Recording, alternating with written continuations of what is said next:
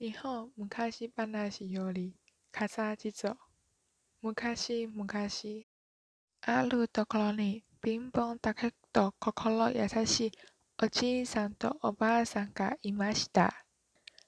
ある年の大晦日のことです。おじいさんとおばあさんは二人で傘を作りました。それを町に持っていてより、お正月のお餅を買うつもりです。傘は五つもあるから、餅くらい買えるじゃろう。お願いしますね。それから今夜は雪になりますから、気をつけてくださいね。じいさんは五つの傘を持って出かけました。家を出て間もなく雪が降ってきました。雪はだんだん激しくなったので、じいさんはせっせと道を見そぎました。穴外れ持ってくると、お地蔵様が6つ並べ立っています。お地蔵様の頭にも肩にも雪が積もっています。それを見たおじいさんは、そのまま通り過ぎることができませんでした。お地蔵様、雪が降って寒かろうが、せめてこの傘かぶってくだされ。おじいさんはお地蔵様に売るつもりの傘をかぶせてやりました。お地蔵様は6つなのに、傘は5つしかありません。それでおじいさんは自分の傘を抜いて、最後のお地蔵様にかぶせてやりました。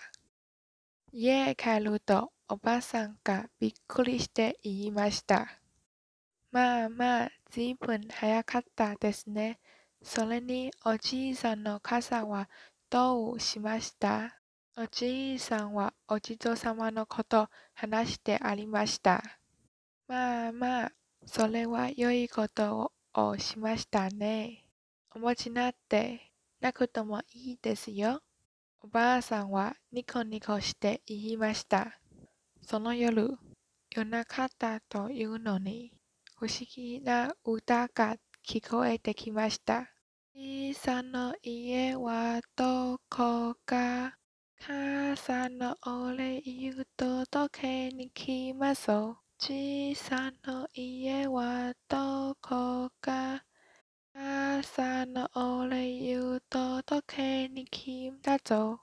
歌声はどんどん近づいて、とうとうおじいさんの家の前だけ来ると、ずしんと何か起ころうとかして、そのまま消えてしまいました。おじいさんがそっと開けてみると、おじいさんの開けた傘をかぶったお地蔵様の後ろ姿が見えました。そして家の前にはお正月用のお餅やごちそうが山のように置いてありました。